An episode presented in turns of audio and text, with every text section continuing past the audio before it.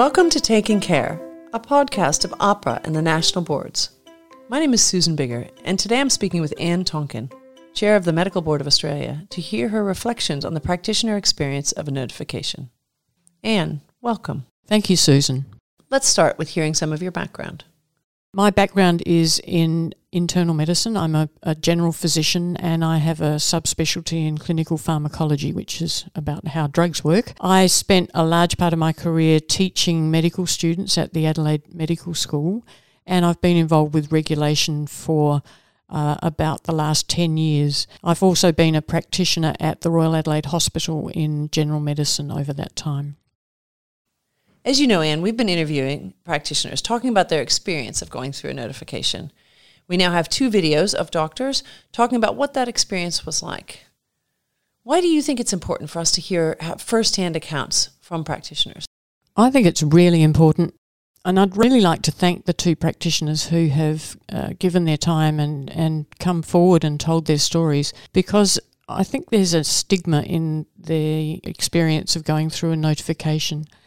And having people come out in public and say, I've had a notification and this is what it felt like, is speaking to so many practitioners who've been through similar experiences that I think it's really valuable. Part of the reason that it's so valuable is that a lot of people, when they get a notification, think, this is very rare, I'm the only one.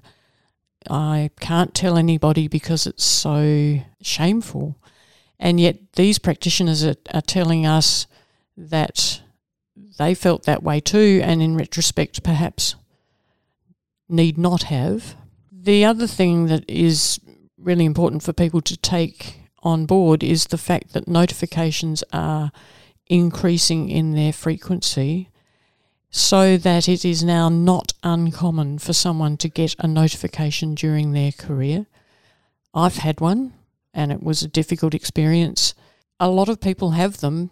It's one of those shameful things that's not talked about. But maybe it should be talked about, and I really applaud these two practitioners who have come forward and talked about it. One of the aims of these videos was to destigmatize the experience of having a notification made about you. Do you think there's anything else that we could do to take away some of that shame?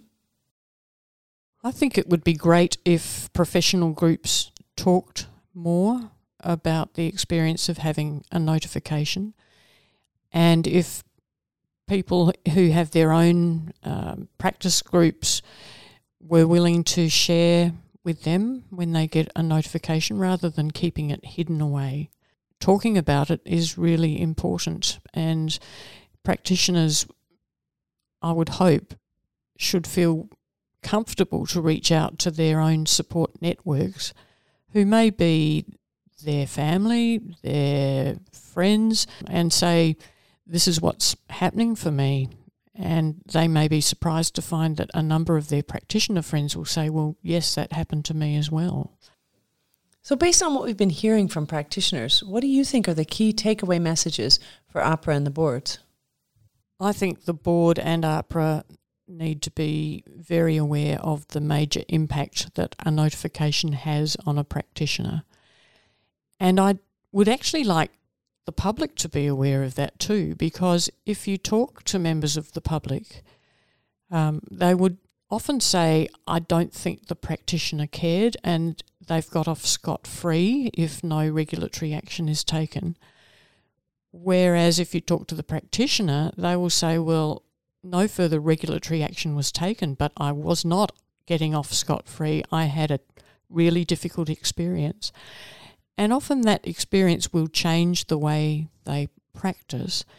And as chair of the board, I would like to see that change in practice being in a positive direction rather than in a negative direction. So we know that going through a notification can be stressful. Are there ways that practitioners can learn from that experience? They might learn some things from the notification, which would be they need to keep more up to date or they need to communicate better with patients about what they're doing or various things of that sort things that will improve their practice rather than than actions that will make them defensive and not practicing so well To set the context for our listeners, over the past two and a half years, AHPRA and the national boards have been listening to notifiers and practitioners telling us about their experience of going through a notification. We've done this by both surveys and telephone interviews to hear firsthand what that experience was like. Can you tell us, Anne, what are some of the things that AHPRA and the boards are doing to respond to what they've been hearing? One of the things is to try and explain our decision making better. And we need to do that with both practitioners and with notifiers to explain why, particularly for a notifier, no regulatory action was taken even though there was a bad outcome. And the decision may have been based on the fact that there was an, a bad outcome despite the fact that no poor performance or conduct occurred. So, for notifiers, I would hope we can respond to some of the way they feel when they find out about the outcome by explaining our decision making better. For practitioners, we need to communicate with them more and more meaningfully. I think the communications in the past have been carried out at the rate at which the legislation demands it, but they have tended to be rather formal, legalistic form letters that say your notification is still being processed and we'll let you know in another three months. And then in three months' time, another letter comes that says your notification is still being processed. And meanwhile, the practitioner is thinking, how can this be taking so long? It must be very serious. Maybe my career is threatened. When really what is probably happening is there may be an independent expert who's being very slow to provide their opinion, or it may be going through processes of data gathering that are taking a long time. And the length of time that it takes is not necessarily indicative that it's going to be a bad outcome. So if they had a letter that came and said, I last talked to you three months ago, I'm letting you know now we're waiting for an independent expert, or I'm letting you know now we're waiting on the Medicare data or something like that that tells the practitioner why it's taking a long time. Some practitioners we hear from are upset that their notification has been to the board. Do all notifications have to be seen by the board? Yes, we're, we're bound by the law to, to consider any notification that is made to us. We can't ignore any of them. But we now have a system which allows us to deal with those ones very quickly. If they are truly lacking in substance, then they can be out the door within about three or four weeks. So we've been putting a lot of effort into improving the timeliness of our processes. And we're getting some traction here because in the last year, over half of our notifications in the medical profession were closed within three months. And that's a big step forward over where we were a few years ago.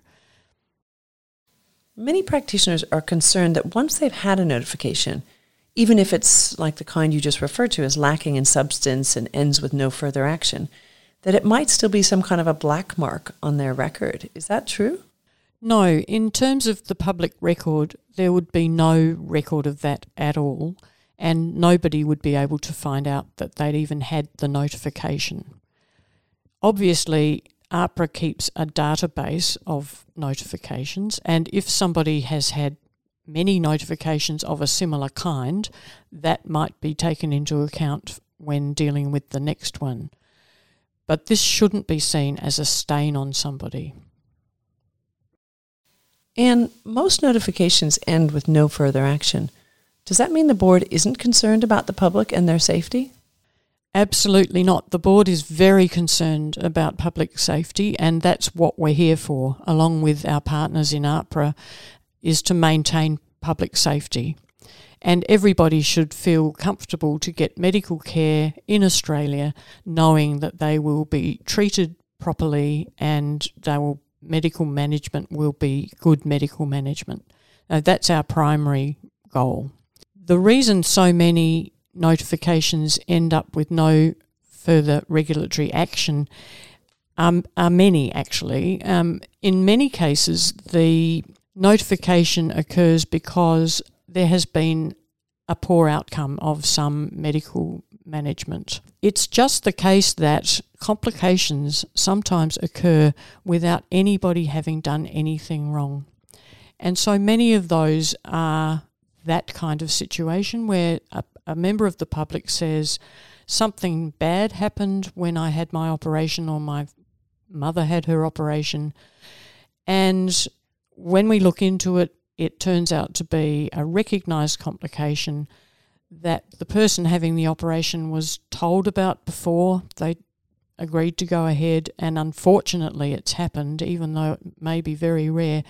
And sadly, the outcome may be poor, but there is no ongoing risk to the public, and in that situation, the board does not take any further regulatory action. What are other situations where a notification might end with no further action? Yes, there are. No further action can sometimes be the decision when the board sees from the practitioner's response to the notification that they've taken action themselves. So they may have acknowledged that something went not according to plan and gone and uh, undertaken some extra training in something or read more about something or done some formal education about that area of practice. And they've made themselves a better practitioner and they've reduced any risk to the public in an ongoing way. And the, when the board sees that um, we f- we assess the fact that that practitioner is no longer representing a risk to the public and we will make a decision for no further action because the practitioner has taken the action themselves. We've been hearing from both notifiers and practitioners that this can be a stressful experience. Yes, it is a very stressful process to go through a notification. I can speak from the practitioner's view because I've been through it myself, but it's also very stressful for the notifier. From the practitioner's viewpoint, I think one of the important things to keep in mind is that notifications are becoming more and more common, and a lot of people go through the notification process without having done anything wrong in terms of their medical practice. Sometimes there's a misunderstanding on the part of the notifier about what was possible and what was not possible. Sometimes it's a communication issue. But there are many, many practitioners who have notifications who are then found by the board to have done nothing untoward at all. And it's really important to, I think, keep all of this in perspective. When a practitioner receives a notification, they should keep in mind, I know it's not easy, but they should keep in mind that the risk of a really serious outcome for them is extremely low. In fact, in the last 12 months, over 80% of notifications about doctors have led to no regulatory action. And as chair of the medical board, do you have any other comments for practitioners who may be going through this experience? Yes, I do. Thank you. Um, I would like practitioners to recognise that they are not alone when they get a notification, that there are a large number of other practitioners who are going through the same thing, and for almost all of them, the outcome will not be catastrophic for their career or for them personally. So I would like practitioners to try, and I, as I said, I know it's difficult, but to try and keep it in perspective when they receive a notification and not jump to the conclusion that it's going to be disastrous for them. And I think if people can do that, can keep it in perspective, then the amount of stress that people will go through in the process will be lessened. And I would really like to see that happen. This has been a great opportunity to hear from you today on this really important topic. Thank you so much. My pleasure, Susan. Thanks for listening today to Taking Care.